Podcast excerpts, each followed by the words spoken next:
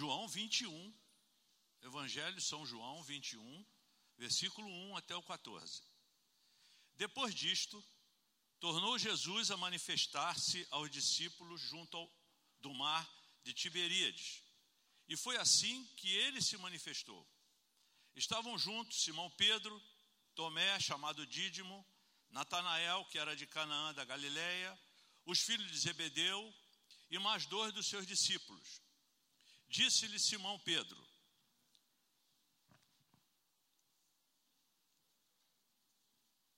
Vou pescar. Grava aí essa palavra na tua Bíblia. Disse-lhe os outros: Também nós vamos contigo. Saíram entraram no barco, e naquela noite nada apanharam. Mas ao clarear da madrugada, estava Jesus na praia. Todavia os discípulos não reconheceram que era ele. Perguntou-lhe Jesus: Filhos, tendes aí alguma coisa de comer? Responderam-lhe: Não. Então lhe disse: Lançai a rede à direita do barco e achareis. Assim fizeram, e já não podiam puxar a rede, tão grande era a quantidade de peixe. Aquele discípulo a quem Jesus amava disse a Pedro: É o Senhor. Simão Pedro, ouvindo que era o Senhor, cingiu-se com sua veste, porque se havia despido, e lançou-se ao mar. Mas os outros discípulos vieram no barquinho puxando a rede com os peixes, porque não estavam distante da terra, senão quase duzentos côvados. Ao saltarem em terra, viram ali umas brasas e em cima peixes, e havia também pão. Disse-lhe Jesus: Trazei alguns dos peixes que acabaste de apanhar. Simão Pedro entrou no barco e arrastou a rede para a terra, cheia de 153 grandes peixes, e não obstante serem tantos, a rede não se rompeu. Disse-lhe Jesus: Vinde, comei. Nenhum dos discípulos ousava perguntar-lhe: Quem és tu? Porque sabiam que era o Senhor. Veio Jesus, tomou o pão e lhes deu, e de igual modo o peixe. E já era esta a terceira vez que, se, que Jesus se manifestava aos discípulos, depois dele ressuscitado dentre os mortos. Queria que você fechasse seus olhos, curvasse a tua cabeça, nós vamos orar. Pai amado e querido, Senhor Espírito Santo, o Senhor que em todas as reuniões comparece na tua casa. Às vezes, Senhor, o Senhor é impedido. E por vezes até o Senhor é convidado a se retirar, porque quando não há reverência, quando não há desejo de ouvir a tua palavra, de crer na tua palavra, de dar crédito e ouvidos à tua palavra, o Senhor nada tem a fazer no lugar onde as pessoas não te desejam. Mas aqui, Senhor, nesse lugar, nós temos procurado te desejar. Aliás, eu quero te dizer, Senhor, que tu és a coisa mais importante da nossa vida. Sem o Senhor, nada do que nós temos, nada do que nós fazemos tem sentido, porque o Senhor é o Deus que nós amamos. Nós aprendemos a te amar e nós não queremos desistir de ti. Assim como o Senhor não desiste de nós, nós não vamos desistir de ti. Ainda que a gente tropece, ainda que a gente caia, ainda que a gente te dê motivos, Senhor, de, de entristecimento, mas nós, Senhor, nos arrependemos e continuamos nessa caminhada. Então, Senhor, nessa manhã, eu te peço, em nome de Jesus, junto com meus irmãos aqui, vem sobre nós, Pai. Fala através da tua palavra. O Senhor disse para Jeremias: Eu velo pela minha palavra para cumprir. Então, se o Senhor vela, o Senhor vai realizar grandes coisas através da sua palavra. Então, nada seja empecilho para que ninguém aqui nesse ambiente seja deixado de fora daquilo que eu recebi e que eu creio que o Senhor dará para muitos aqui ou para todos que estão aqui nessa manhã. É a minha oração, repreendendo a todo espírito contrário, repreendendo, Senhor, a toda movimentação, porque quando o Senhor está falando, Senhor, tem que haver reverência, tem que haver, Senhor, é, temor. Então, meu Pai, que isso, esse ambiente, essa atmosfera, tome conta desse lugar agora.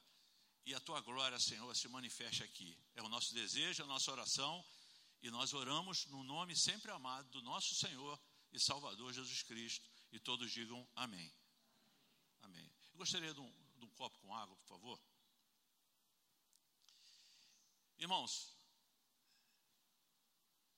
há momentos na nossa vida em que a gente não nem nos reconhecemos. Eu quero dar um título a essa palavra. Deus torna possível o que nos parece impossível. Se você está vivendo um momento que você acha que é impossível, Deus, eu creio, através dessa palavra, vai convencer você a que você acredite que é possível. Seja qualquer problema, qualquer situação que você esteja vivendo, Deus pode reverter. Deus pode mudar. Porque se ele não mudar, a nossa vinda aqui, as nossas vindas aqui, o que nós fazemos tem sido em vão. Mas se nós crermos, obrigado, meu querido. Se nós crermos, ele vai agir. Porque o único empecilho, ou os únicos empecilhos para Deus agir na nossa vida são três. Se você quiser ver, depois você vai lá no livro de Marcos 11, 23, 24, está lá escrito. Primeiro deles, duvidar.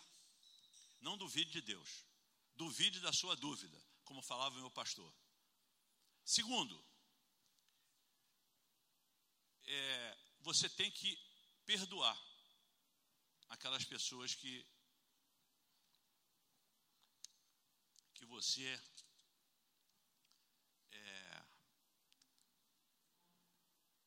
deve alguma coisa. Você tem que liberar perdão. Porque se você não perdoar, Deus não vai te perdoar. E terceiro, você tem que crer na palavra. Tem que crer. Absolutamente crer. Irmãos, esse texto diz que Jesus está aparecendo aos discípulos pela terceira vez. Só que dessa vez ele não apareceu como das outras vezes. Ele apareceu de uma forma diferente. Então, no versículo primeiro, dizem que eles estavam juntos, eram sete, Simão e mais seis. E a Bíblia relata quem era. Era Natanael, era os filhos de Zebedeu, João e Tiago, e mais dois, que a Bíblia não fala quem era. Talvez Mateus, Felipe ou Mateus e Bartolomeu, não importa, eram sete. Sete homens experientes, sete homens que viveram três anos e mais alguns dias, alguns meses com Jesus, vendo os milagres, acordando, dormindo com Ele, viram muitas coisas acontecerem. Mas, como nós, tem hora que nós estamos na presença de Deus e tem hora que nós estamos ausentes, mesmo dentro da igreja. Então, esse versículo 3, quando Pedro, já descrente, porque eles acreditavam que Jesus tinha vindo para libertar eles do jugo dos romanos, era o Messias, eles não iam ter mais problema, e vendo os milagres, eles estavam seguros. Mas Jesus falou: Eu vou, porque se eu não for, o consolador não virá. Então eles já estavam acostumados com a presença de Jesus. Mas Jesus ia, como foi, e mandaria o Espírito Santo como mandou. O Espírito Santo está aqui, hoje. E essa expressão denota que havia um sentimento de decepção total, de desânimo, de esfriamento na fé daqueles homens. E quando Pedro, que era o líder, disse: Vou pescar. Quando ele fala vou pescar, ele está falando assim: o que, que adiantou eu acreditar no Evangelho, de eu ver tudo aquilo e agora estou sendo perseguido, o mestre morreu e eu não tenho mais esperança. Então eu vou voltar a fazer aquilo que eu fazia, que era pescar. Obrigado, querido. Eu não quero mais saber de evangelho. Evangelho não dá camisa para ninguém, só dá problema. E aí, quando ele fala, vou pescar, os outros seis disseram, nós vamos também contigo. E a Bíblia diz no Salmo 42, versículo 7, que um abismo chama outro abismo. E quando você está fraco na fé, vem sempre alguém para te falar uma palavra, para te dar um conselho, para colocar uma dúvida na tua cabeça, para te tirar da presença de Deus. É ou não é? E eles estavam descrentes. E foram. Então, irmãos, eles estavam totalmente carentes da presença de Deus. E o que é ausência, se não a falta da presença? Há momentos em que estamos na presença de Deus, mas há momentos em que tudo que temos é a sua ausência. O livro de Salmos possui uma linguagem da ausência de Deus riquíssima. Eu citei alguns aqui que eu vou ler para vocês rapidinho. Salmo 6, versículo 4. Volta-te, Senhor, e livra-me. Salmo 7, versículo 6. Desperta-te, meu Deus. Salmo 10, versículo 1. Senhor, por que estás tão longe? Por que te escondes em tempo de angústia? Salmo 13, versículo 1, parte B. Para sempre te, esquecer, te esquecerás de mim? Até quando esconderás de mim o teu rosto? Salmo 13, versículo 3. Olha para mim e responde, Senhor, meu Deus. Salmo 22, versículo 1 e 2. Meu Deus, meu Deus, por que me desamparaste? Por que estás tão longe de me salvar? Tão longe dos meus gritos de angústia? Meu Deus, clamo de dia, mas não respondes, de noite e não recebo alívio. É, Salmo 27, versículo 9. Não escondas de mim a tua face. Salmo 51, 11. Não me expulses da tua, da tua presença. Em outra tradução, não me repulses da tua presença. Em nossa teologia, irmãos, há lugar para a presença, mas não há lugar para a ausência. Nossa teologia cristã. Tanto que quando nós estamos na presença de Deus, não faltam palavras para expressar a nossa gratidão, o nosso amor e, e a nossa devoção a Deus. Mas quando Deus se ausenta, há um deserto. Vocês podem lembrar, existe uma corrida aqui, dia 31 de dezembro, que é chamada Corrida de São Silvestre. Na corrida de São Silvestre, são milhares de pessoas. Quando a televisão foca o início da corrida, não cabe nem na imagem as pessoas. Um vestido de Batman, outro de Capitão América, Mulher Maravilha. E estão os corredores todos ali. E é dada a largada. Aqueles que estão fantasiados aparecem logo televisão foca logo. Mas aqueles que são corredores mesmo estão lá escondidos, eles não, não aparecem. Mas eles que estão os corredores. Os outros são falsos corredores. E aí é dada a largada. E aí a corrida leva mais ou menos uma hora, uma hora e meia, e por aí afora. Quando chega 15, 20 minutos, já tem metade, já a televisão começa a focalizar metade. Daí a meia hora, só um, um terço. Daí a uma hora, só dez. E vai até o fim. Quando chega faltando aí 15 minutos, 20 minutos, só tem dois, três. E quem é que aparece? Todos aqueles que apareceram no início ficaram para trás, cansaram. Mas os corredores, aqueles que se prepararam, geralmente são os quenianos, que correm no deserto. É no deserto que você se prepara. É no deserto que você ganha fôlego. É no deserto que você ganha é, coragem e força para vencer. E eles vencem. Irmãos, nós estamos numa largada. Aliás, nós já passamos da largada. Nós estamos em meia corrida. Muita gente está aparecendo. Muita gente vai chegar naquele dia e falar: Senhor, Senhor, em teu nome expulsamos o demônio, em teu nome curamos enfermo, em teu nome fizemos prodígios e maravilhas. E Jesus vai dizer: Eu não te conheço, vós que praticais a iniquidade. Mas tem aqueles que estão se preparando, que estão no deserto, mas estão orando pela igreja, estão jejuando, estão pagando um preço. Esses vão chegar. Jesus falou em Lucas 21: é na perseverança que ganhareis as vossas almas. Não é no oba-oba, é na perseverança. Perseverança de oração, perseverança de, de acreditar fielmente que Deus vai te dar recompensa. Irmãos, se você, eu não posso me alongar muito, mas daria para falar muito sobre ausência e presença. Mas eu quero só citar um versículo aqui. Abraão, no capítulo 15, Abraão já estava rico, riquíssimo. Por onde ele passava, ele enriquecia, os rebanhos dele eram muito ricos, muita gente trabalhando para ele.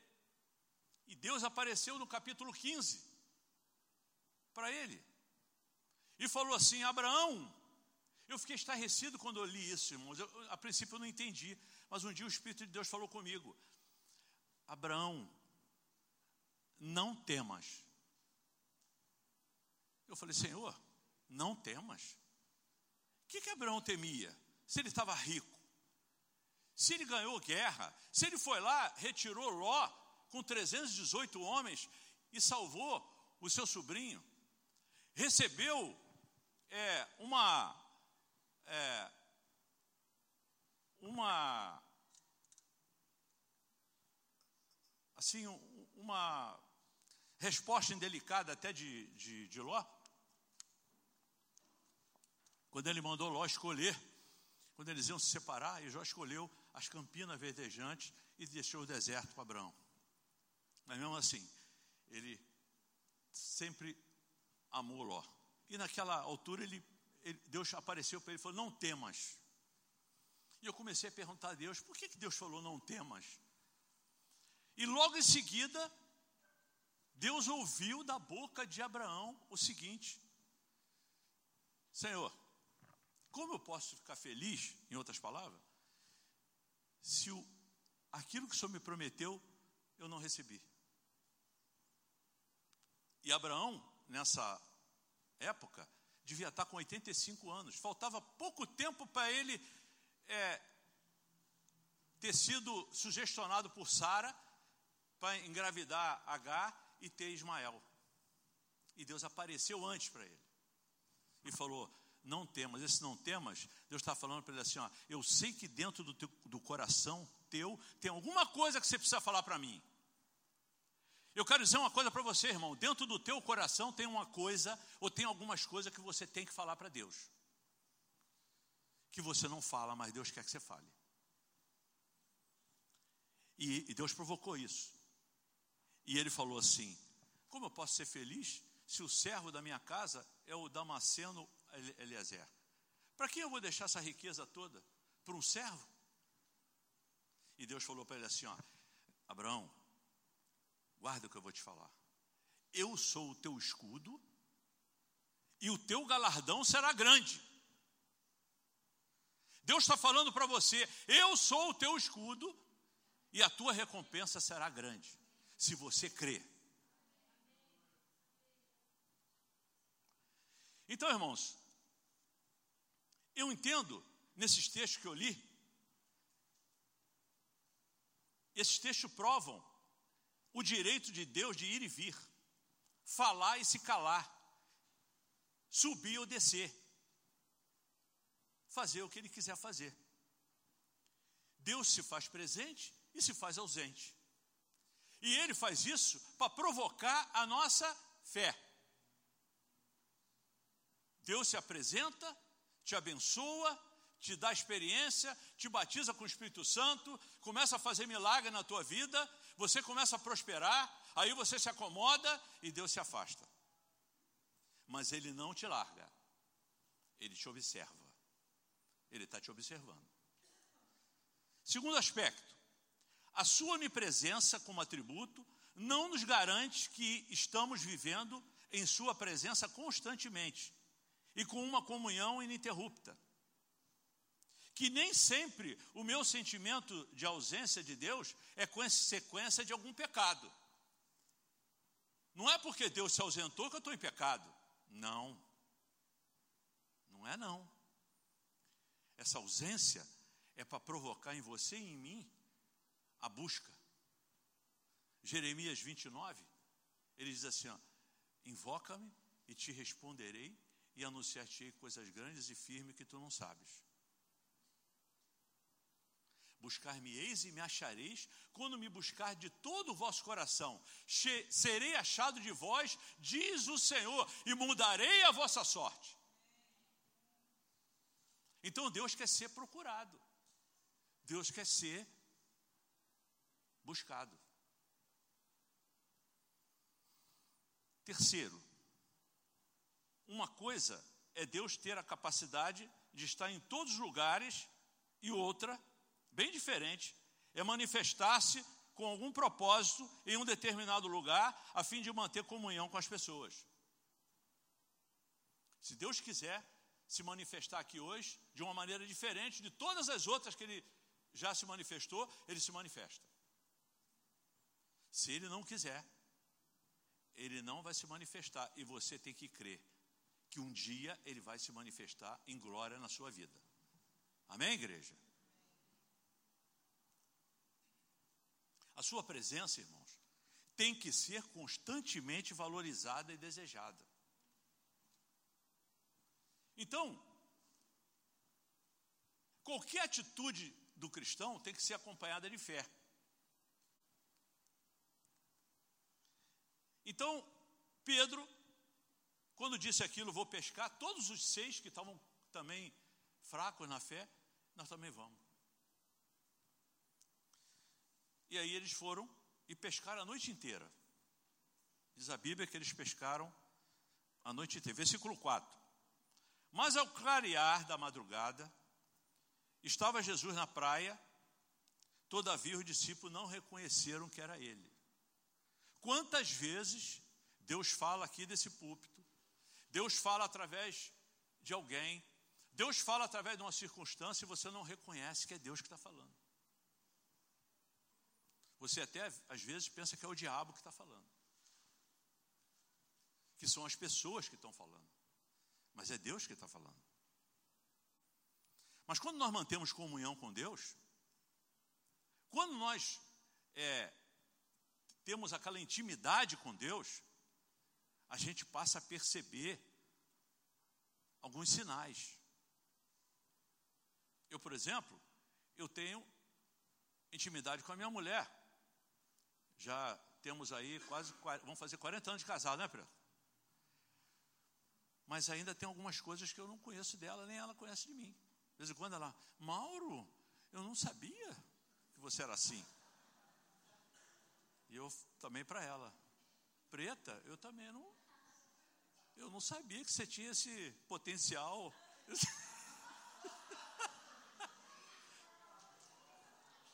Estou falando no bom sentido, irmão. Os irmãos estão muito maldosos, hein?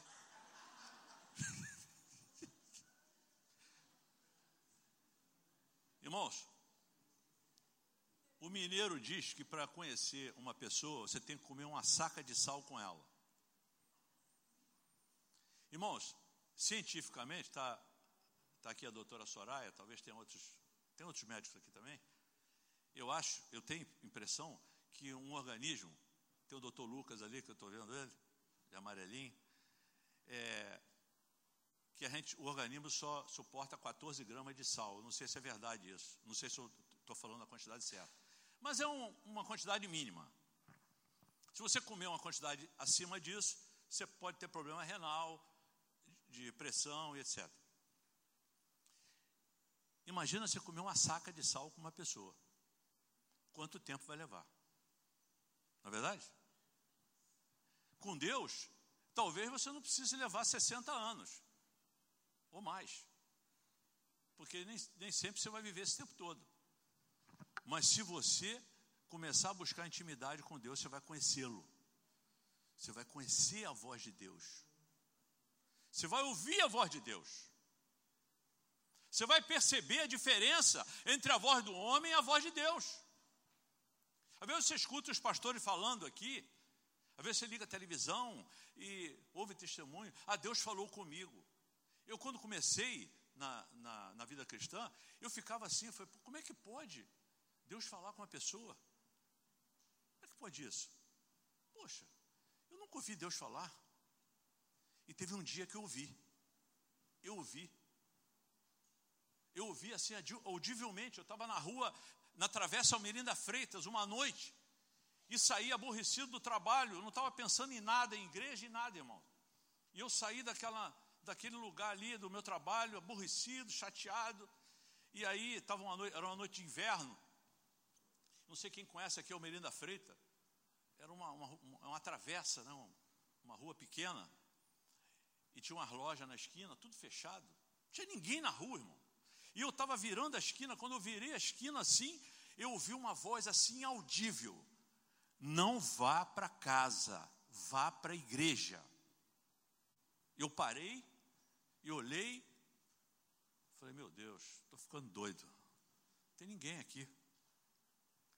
E eu falei: Não, igreja. Aí comecei a pensar na igreja. Eu olhei para o relógio, Faltavam 15 minutos para as nove, o culto acabava às nove horas.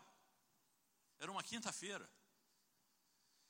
E aí eu fui, fui para o estacionamento, falei, não, estou cansado, igreja, nem, nem pensar. Aí peguei, entrei no carro. E aí quando contornei ali, para dar uma quebrada, né?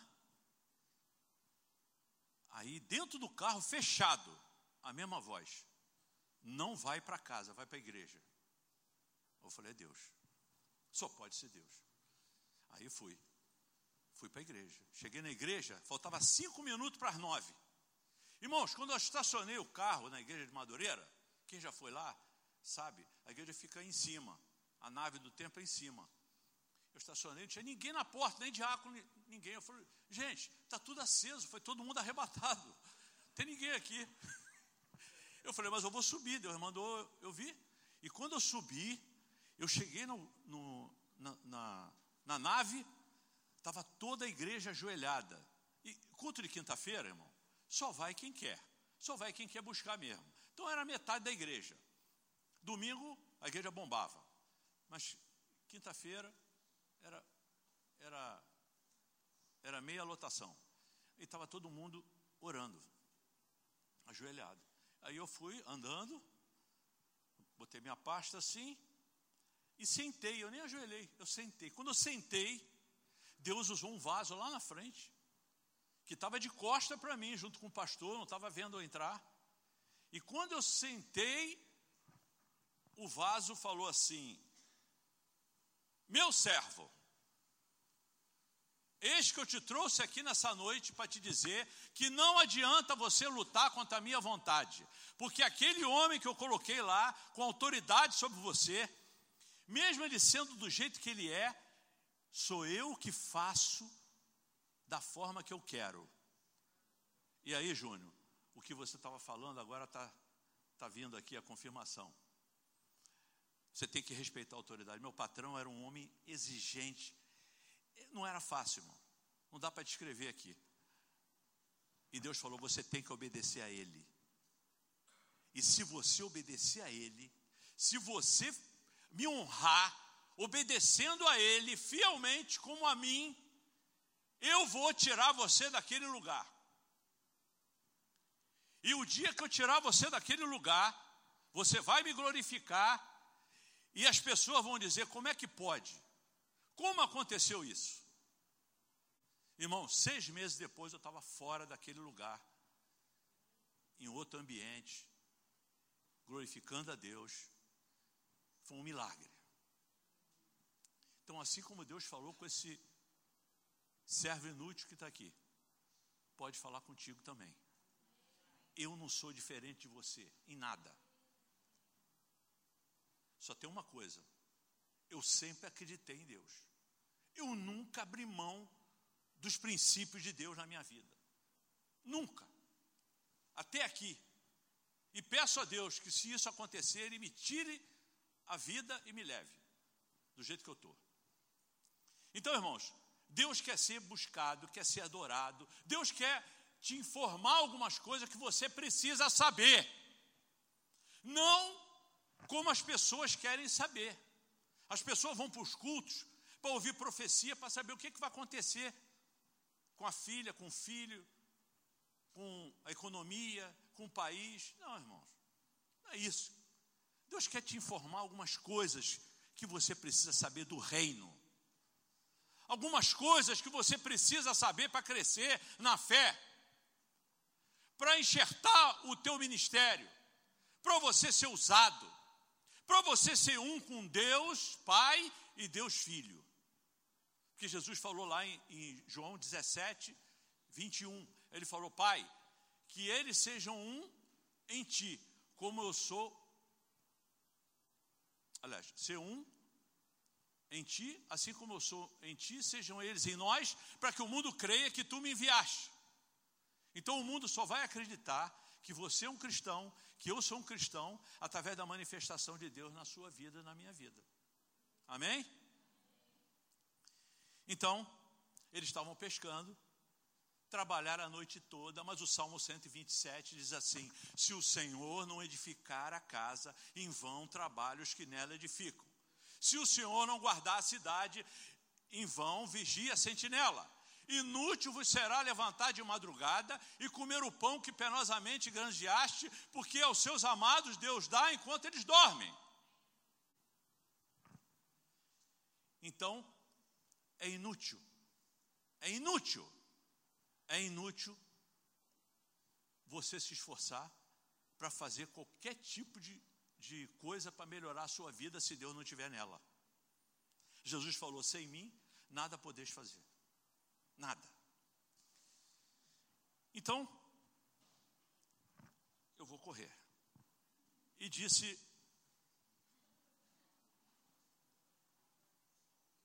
clarear da madrugada, Jesus estava na praia, eles não reconheceram. Versículo 5. Perguntou-lhe Jesus: Filhos, tende alguma coisa aí de comer? Eles estavam aborrecidos.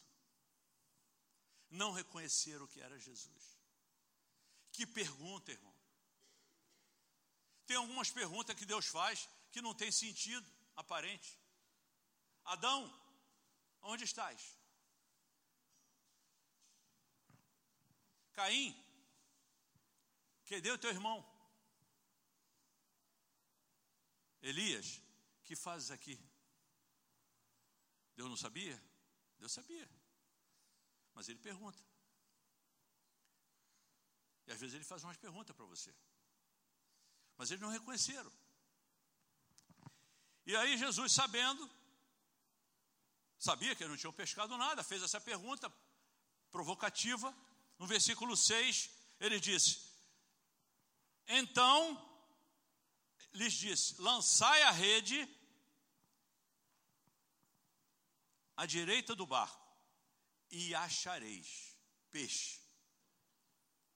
Por que Jesus falou à direita? Quem está sentado à direita de Deus? Não é Jesus? Como é que eles iam reconhecer? Jesus estava dando uma pista. Sou eu que estou falando. E eles jogaram a rede do lado direito. E quando eles jogaram, eles não podiam puxar a rede de tão grande que era a quantidade de peixe.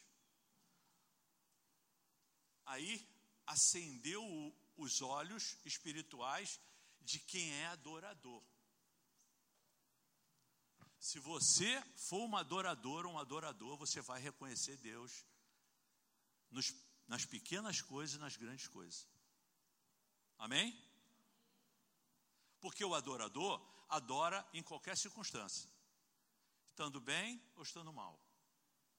Está chovendo ou está sol? Tem dinheiro ou sem dinheiro? Tem dívida ou sem dívida? Com filho ou sem filho? Em qualquer situação ele adora. Davi era um adorador. Adorava a Deus em qualquer circunstância, até sendo perseguido. Então, o adorador.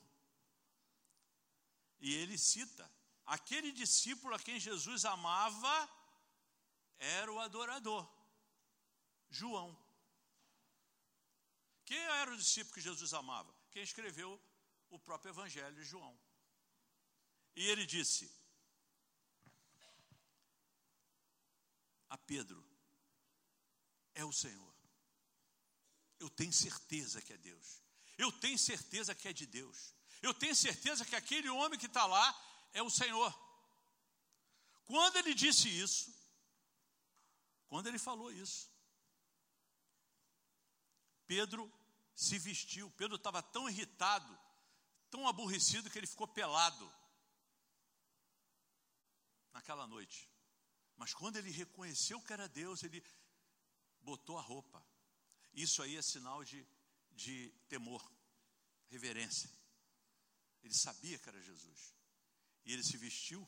E quando ele, ele percebeu que era o Senhor, ele mergulhou na praia e foi nadando, porque ele queria encontrar com o Senhor.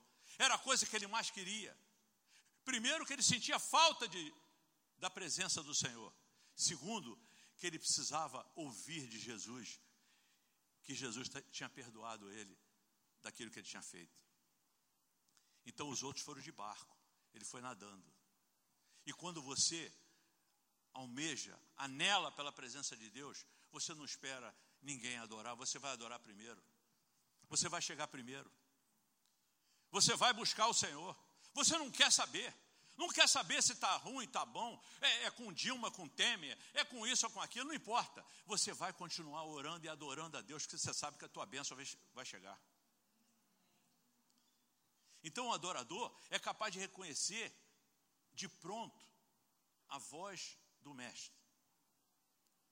Irmãos, todos os evangelhos, Mateus principalmente, Lucas, Marcos fala pouco, mas fala falaram da genealogia de Jesus. Mas o único que entrou na intimidade de Jesus foi João. João começa a falar assim: ele era o Verbo, e o Verbo estava com Deus, e o Verbo era Deus. Tudo que foi criado foi criado por ele e através dele. E sem ele, nada do que fez seria feito. E ele começa a relatar da intimidade que ele tinha com Jesus. Ele não precisou falar da genealogia de Jesus. Deus quer que você entre na intimidade dele. Deus está te chamando para você ser íntimo com ele. Deus está te chamando para você criar um ambiente com ele, para que você saia dessa mesmice, para que você cresça. Então é necessário que você o reconheça. Quando, Jesus, quando Pedro chegou na praia, versículo 9: Ao saltar em terra, viram ali umas brasas e em cima peixes. E havia também pão. Isso dá para a gente perceber que o que você precisa não depende da pescaria que você vai fazer. Deus já tinha preparado o peixe e o pão, já estava assando. E Jesus chegou para eles e falou assim: Trazei os peixes que vocês pegaram. Deus quer saber quais são os peixes que eu e você vão apresentar para Ele no dia do juízo final. Deus está querendo saber quais são os peixes que você tem lutado em oração para trazer para Deus. Porque todos nós aqui temos que frutificar, temos que dar fruto, porque a videira sem fruto, ela vai ser morta ela vai ser amaldiçoada. Mas a, a, a figueira sem fruto. Então, você não pode ser uma figueira que tem a sua aparência de crente, mas não tem fruto em você. Então você tem que começar a gerar fruto. Então, se você não está dando fruto, começa a orar agora a Deus, começa a pedir a Deus para você começar a frutificar. Porque a frutificação é que agrada a Deus. Porque Deus quer que você se preocupe com as almas. Deus quer que você dê a sua vida pelas almas. Então, os peixes que você vai pegar, que Deus vai te, te dar, o que você precisa, não vai ser para você comer. Porque os peixes que eles comeram, Jesus já já estava assando, já estava na brasa. O peixe que você precisa, eu não sei qual é o problema que você está vivendo agora. Eu não sei qual é a, aquilo que você está almejando de Deus. Mas aquilo que você precisa, Deus já tem, já assando no peixe para você, assando na brasa para você comer. E aí, irmãos, versículo 11. Simão Pedro entrou no barco, quando Jesus falou assim: ó, trazei alguns dos peixes que acabaste de apanhar. Simão entrou no barco, arrastou a rede, cheia de 153 grandes peixes, e não obstante serem tantos, a rede não se rompeu. E eu perguntei para Deus: Senhor, por que não 200 peixes? Por que não 50 peixes? Por que não 100 peixes? Por que 153 peixes? Não é uma pergunta para fazer? Não é, igreja? Eu fiz essa pergunta. E o Espírito Santo falou comigo. Falou assim: vá lá em Gálatas 5, versículo 22, 23. Você vai saber por que, que são 153. 1 mais 5, 6. Mais 3, 9. Quais são o fruto do Espírito? São nove. Esses 153 peixes que você vai pescar para Jesus, vai pescar cheio do fruto do Espírito. Porque esses peixes não vão se desviar. Esses peixes vão garantir a tua recompensa na glória. E Deus falou muito forte comigo isso. E esses peixes não são para você se alimentar, não são para você comer. É para você entregar para o Senhor. Porque quando você vem para a fé, você recebe, depois você reparte, depois você celebra. Na obra de Deus é assim. Então eu estou encerrando a minha palavra, irmãos, querendo dizer para você o seguinte: que o peixe que você precisa, que a bênção que você tem buscado talvez a vida inteira, já está na brasa, já está assando. Está prontinho para você comer. Talvez você não tenha comido ainda pela tua incredulidade. Porque você não tem dado tempo a Deus. Você vem à igreja, você ouve a palavra, se alegra, mas depois você se entristece. Porque acontece alguma coisa que entristece você. Você fica como os discípulos ficaram. Porque se Deus não se manifestar assim de uma maneira poderosa, você não, não crê. Você não crê. Às vezes Deus usa alguém, como usou naquele dia, aquele servo de Deus. E outra coisa que eu quero dizer para você: aquele irmão, ele era mal visto na igreja. Eu participava na reunião de ministério e muitos oficiais da igreja falaram assim: ah, o fulano, ele tem uma vida irregular, mas aquele homem era profeta de Deus. Você lembra quando Saul entrou na casa dos profetas? Ele estava indo para matar os profetas. Mas quando ele chegou lá, Deus mudou o coração dele e ele começou a profetizar. Então, não come, comece a colocar limites na obra de Deus. Deus pode usar até uma mula se ele quiser. Ele pode usar quem ele quiser, quando ele quiser e quando ele quiser. E como ele quiser. Então Deus pode usar alguém. Aliás, vocês e eu fomos feitos para serem usados. É como um instrumento na mão do médico. O bisturi na mão do médico, se, tiver, se não tiver é, desinfectado, amolado, ele não serve para nada. Nós somos o bisturi na mão de Jesus. Deus quer te usar. Então a Bíblia diz o que? Quando vos reunis, um traz salmo, outro traz revelação, outro traz profecia, tudo para a glória de Deus. Amém? Então eu quero dizer para você, em alto e bom som, para você tirar a ansiedade do teu coração. Porque o que você precisa já está assando na brasa de Deus. A comida que você está buscando já está assando na brasa de Deus. Já está lá. Deus que me perdoe, eu vou falar uma coisa aqui sem autorização, mas já está na peixaria peixe frito de Jesus. É só você trazer a cadeirinha, sentar e comer. Amém? Porque eles estavam ansiosos. Mas Jesus tirou a ansiedade do coração deles. Tal era a ansiedade que eles não ouviram a voz de Deus. Quantas vezes você já teve na cara do gol e perdeu, porque você não deu ouvido à voz de Deus? Pensou que não era Deus falando, pensou que não era o momento para agir e era o momento, mas também pensou que era o momento e não era o momento. Porque Deus não é Deus de confusão. Ele é Deus de quê? De quê, igreja? Paz. Então, se você vai fazer alguma coisa e não tem paz, não faça. Deus não está no negócio. Mas se você vai fazer algo que é de Deus, você vai sentir paz no coração, tranquilidade e vai agir. Amém? Então eu queria orar contigo. Eu queria que você fechasse seus olhos. Eu vou fazer uma oração aqui. E eu creio que Deus vai operar. Vai operar um milagre nessa manhã. Pai, em nome de Jesus, eu quero te pedir, meu Pai, que o Senhor tire a dureza do coração daquele que está endurecido ainda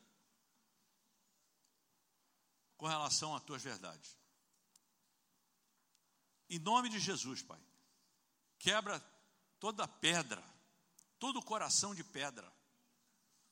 Quebra, Senhor, todo pensamento humano, tudo aquilo que tem feito separação entre a tua vontade e a vontade do homem.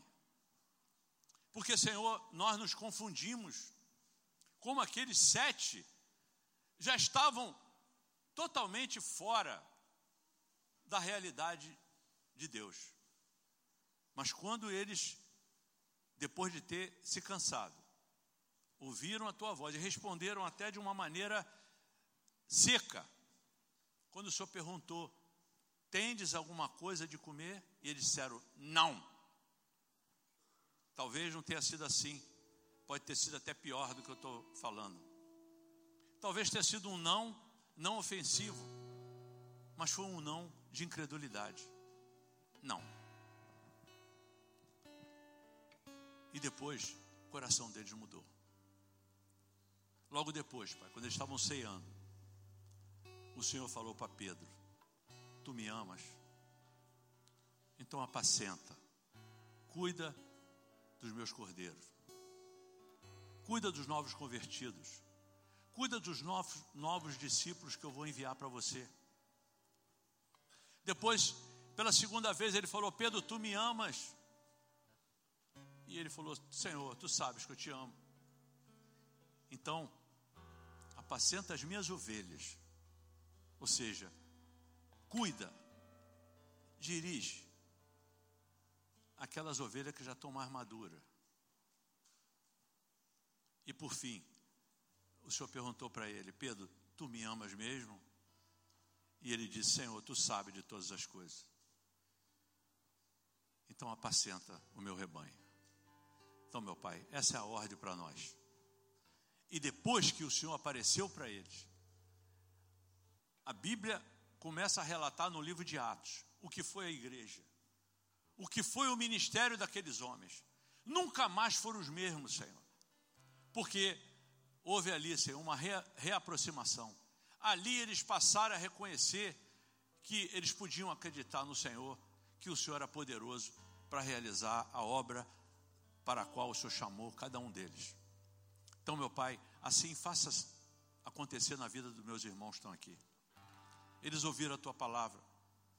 Eu creio que o teu Espírito Santo há de falar mais profundamente a eles com relação a essa história.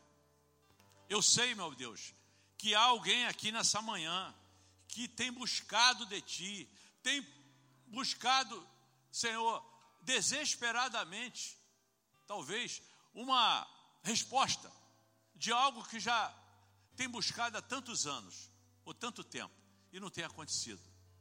Alguns, Senhor, têm até se entristecido porque não conseguem mais sentir a tua presença, muito menos ouvir a tua voz.